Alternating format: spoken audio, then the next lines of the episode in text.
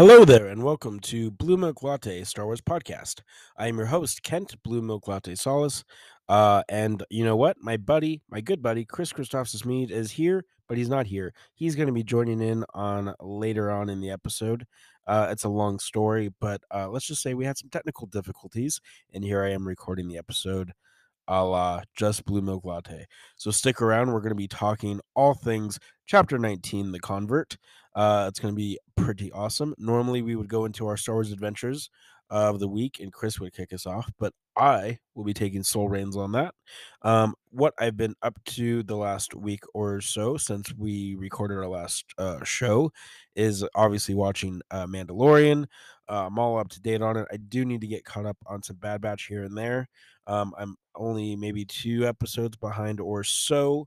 Um, and then my girl got me this really awesome Star Wars T-shirt. It's like a 1980s metal style font, but with Star Wars like uh, Darth Vader's on there, a couple stormtroopers, and the heavy Mandalorian uh, uh, guy from from the Mandalorian.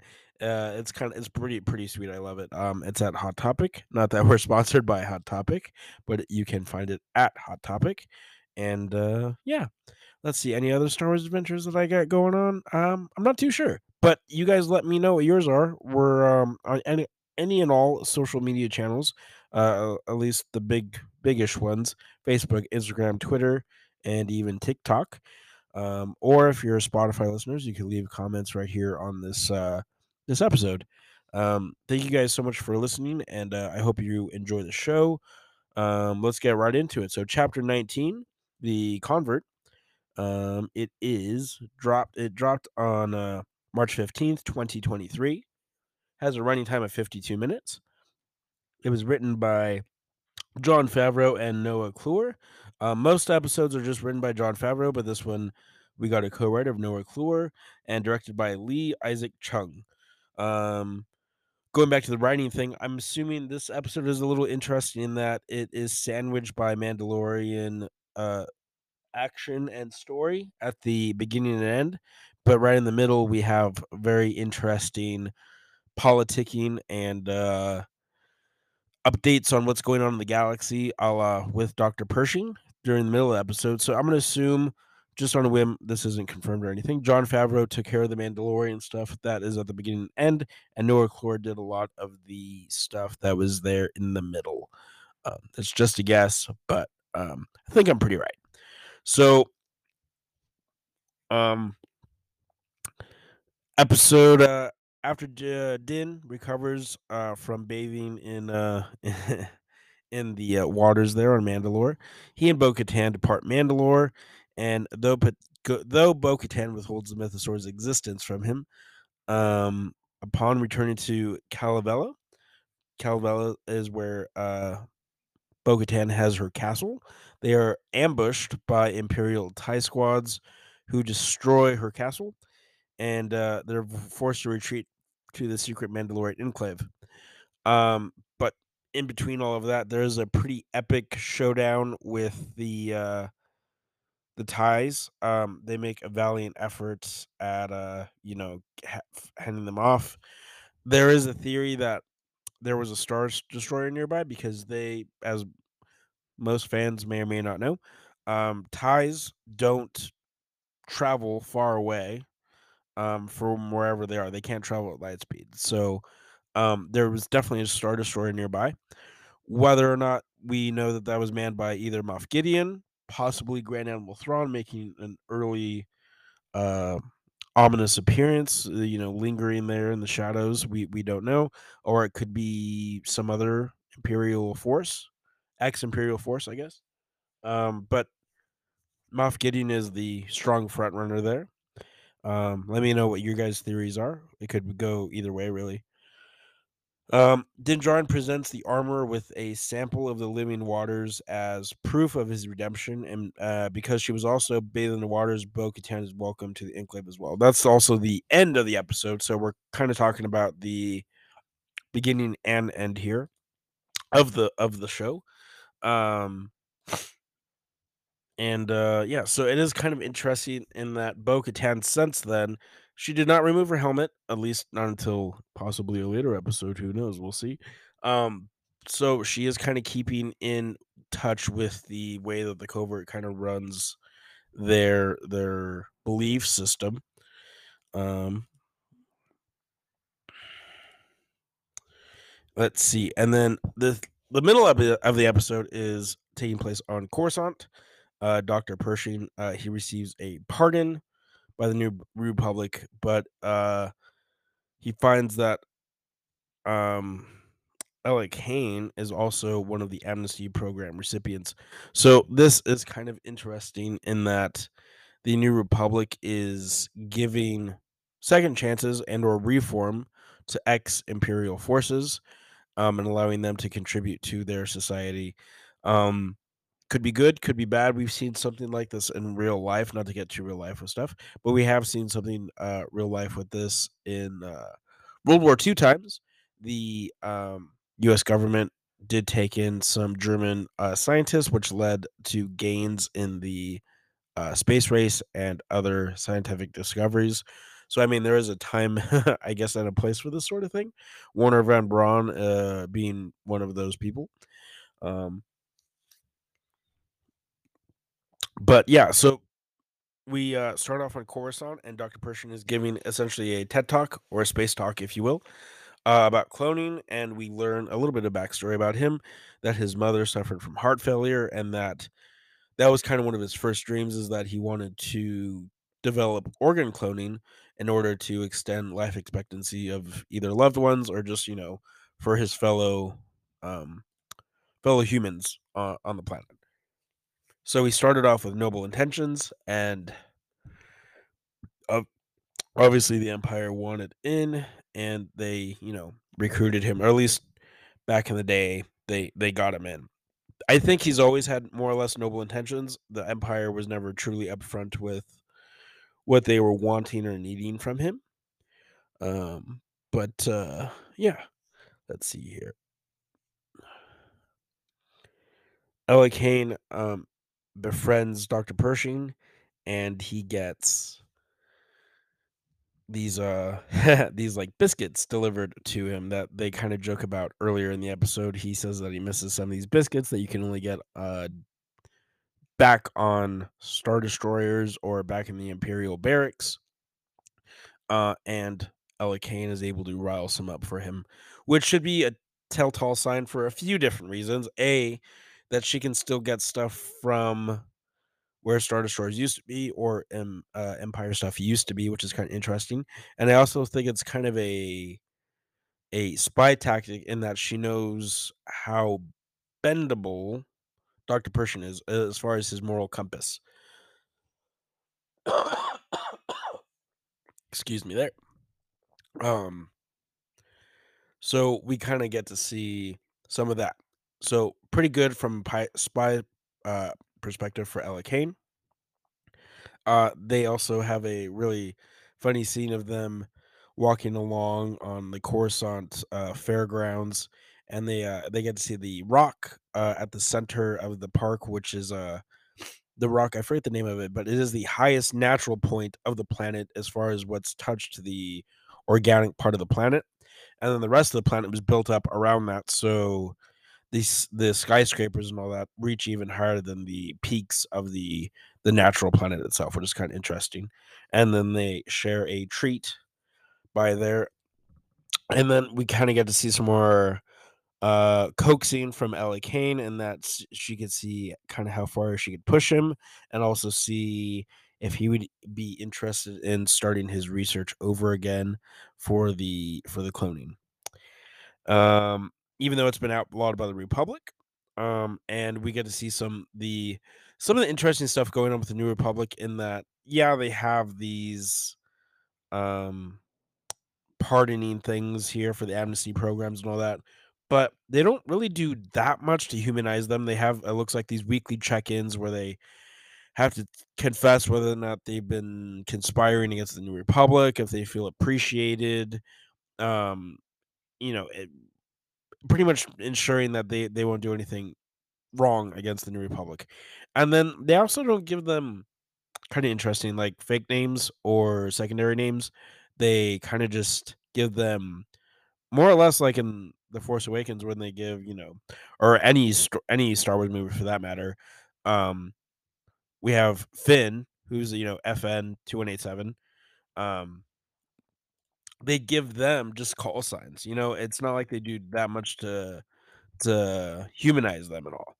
Um, you you would think they would want to do just a little bit more uh, to make them feel, I don't know, like they belong, not like they're just part of a different empire sort of thing.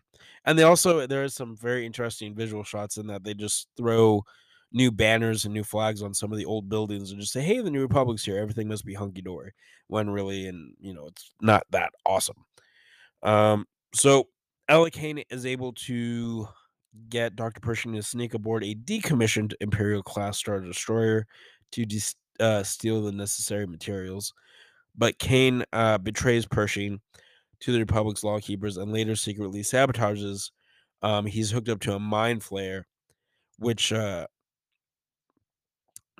put up to a certain certain intensity will only lightly erase parts of your brain or condition you a certain way.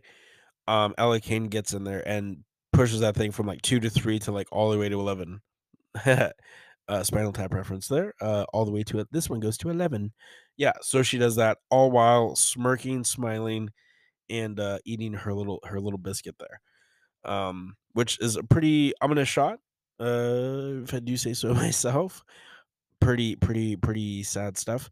Um, and uh, yeah, let's see. We're gonna jump in. We're actually gonna jump into the next part. We kind of covered the that ending, but we're gonna jump in here with Chris here and with what recorded earlier. Um, yeah, right now.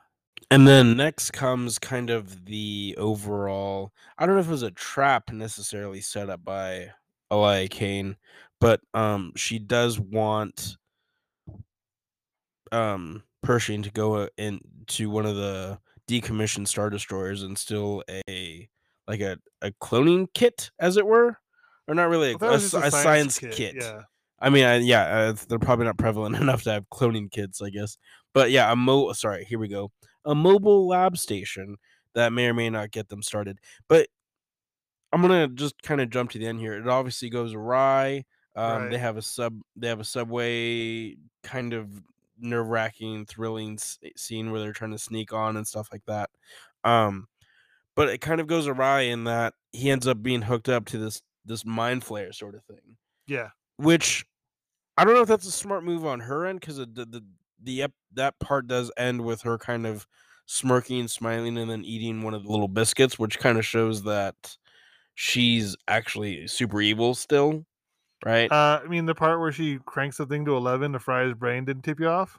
Uh, no, no, the part where she's smiling at him being it's the same thing. It's the same scene. Yeah. Yeah. No, I know, but like the eating the cookie part isn't the evil part. The evil part is that she's frying his brain. That's the evil part. Okay, fine, fine, fine, fine. Uh, um, don't you think? Okay, since he's like one of the few people in the galaxy that probably can figure out this technology, don't you think he's a little bit more important than just acquiring this like lab station? Well, apparently his value and he knows something, something he hasn't told anyone yet. Yeah, Because uh, that's why that's the why she fries his brains because he knows something. Like, and she's she doesn't want him to talk. yeah. So you- Question is, what does he know? Gotcha, gotcha. Um, yeah, and so yeah, I mean, it pr- kind of ends there as far as uh, well, as our time on Coruscant ends. But um, do you think we'll get some more? I mean, I know we get a little bit more eventually, but do you think we'll get more action on Coruscant in the last few episodes here of The Mandalorian?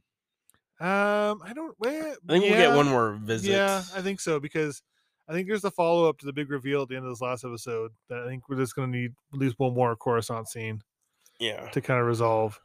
Um, what's that? There's something else I want to talk about on the, on the Coruscant stuff. What was it? We can circle back. Okay, it'll probably come to me. I had it and I lost it again. It'll Sorry. come back. Yeah, we'll we'll circle back as soon as it pops in. Feel free to jump jump in. Alright. Um, then we jump back to uh, the Children of the Watch covert, which we don't really have a planet name for this. So that, but I want to I- Monster Island. Monster Island. Yeah, guys just call it Monster Island. that's a good one. So uh, I'm gonna go on a 180 from that though. If you guys remember the uh, 1996 classic, The Flintstones, starring John Goodman Yeah, and uh, good movie. and uh, what's his name as Barney? Uh, Oh, God, Rick Moranis. Yeah, Rick Moranis. Yeah, it looks like that the desert cave mountain area where Bedrock is. It Right. legit is like Bedrock. It might be. I mean, because they film out here in L.A., so it's probably Yeah, somewhere out here in the desert. yeah, yeah. Um, but yeah. Anyway, it what some of the uh overflying scenes I could have sworn they like pulled it from the Flintstones movie, just threw it in their show, but that's probably not real. But you know, one can dream. So, pretty much, Din gets pardoned by the armorer. Yep. She's like, "Show me that you bathed," and he's like, "I got this water." Well, first, like Bo, like you know, vouches for him, Yeah, and then, uh and then that, that was a little shaky, and then he's like, "No, I have this water." yeah, yeah, yeah. So, why do you think? And this has yet to be revealed in any context of the show thus far. Why do you think Bo Katan is keeping it a secret that she saw the mythosaur? Well, she tells the armor eventually that she saw it, Right. but she thinks like it's a vision or something. The armor thinks it's like a Yeah. vision. Why do you think she's keeping it a secret from Din? uh, I feel Because as of right now, Din is still the owner of the dark saber. right. I, partly because I don't think anyone would believe her, because even the armor talks about like though the mythosaur isn't a real thing, it's just a it's a legend. It's just, it's a fable. Like it's just something we tell kids about. Like it's not a real. It's never been a real thing. Yeah. and then the final is a real thing. Yeah, I, I, don't, I think just mostly wouldn't believe her. Also, having seen the mythosaur is a big thing as we come to find out. Like Yeah. armor eventually kind of makes a big thing about it later. Yeah. Um. So another thing is, Bo-Katan is redeemed by the Creed Yep. in that she also bathed in the water, aka jumped in and saved Din. Right. Do you think she gets off on a technicality in that she didn't like do the thing that Din did as far as like removing some of the armor and saying like the the creed or whatever before he went in? Um, I think mostly well because.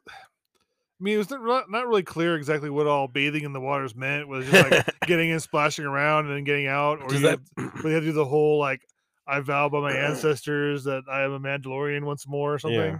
It is kind of yeah, it is kind of a fine line. Cuz like when a baby is baptized, they have like the whole Yeah. ceremony and thing. But yet when I throw her in the bath, Right. does that mean she's baptized? I don't know.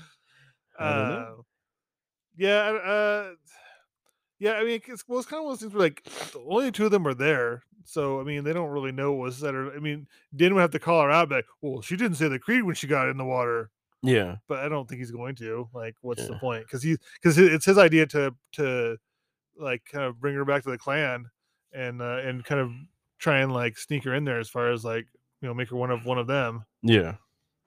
Yeah, and it ends with uh the children of the watch uh covert uh chanting this is the way, this is the way as we see a symbol of the myth- mythosaur hanging in their in their little cave area. Right. Um and that's the end of the episode.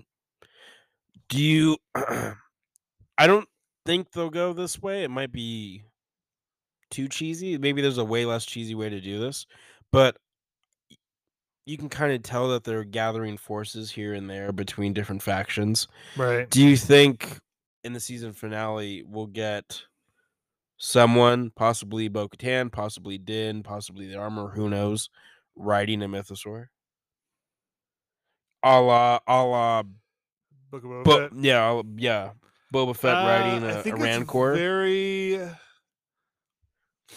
pre Book of Boba Fett, I'd be like, eh, I don't know. Post Book of Fett, very likely yeah, that yeah. like at a key moment at the end, that Bo Katan will come shooting out of the water riding a mythosaur.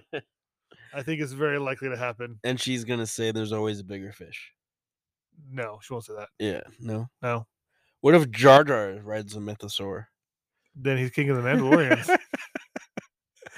Uh, from jester to ruler of Mandalore. yep.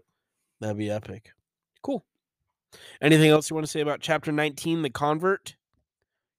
Um, I have- a theory about why Din can't use the uh, dark saber All right. because he didn't. Uh, he didn't kill Moff Gideon. Oh, so it, the, uh, do you think the saber has kind of a mind of its own? It's like, no, you Yeah. didn't earn me, so I'm gonna be all, Kinda, yeah. yeah, They say it does. yeah. That makes some sense. Th- there was a there was an interesting thread that I saw somewhere in that when Sabine gives Bo-Katan the dark saber in Star Wars Rebels, Uh-huh. that's when kind of stuff starts to go really downhill for Mandalore. Right. So they're saying that by her not earning in battle, that it became cursed at that point. Thus, why Mandalore started to have really bad problems and then eventually fell. Well, that's what that's what Mandalore's. That's what the, the armor kind of says that. Yeah. that, Like you know, she dishonored. She didn't have the. Oh, oh, oh, oh. 噔噔噔噔噔噔，嗯嗯嗯，啊啊啊啊，嗯嗯嗯嗯嗯嗯。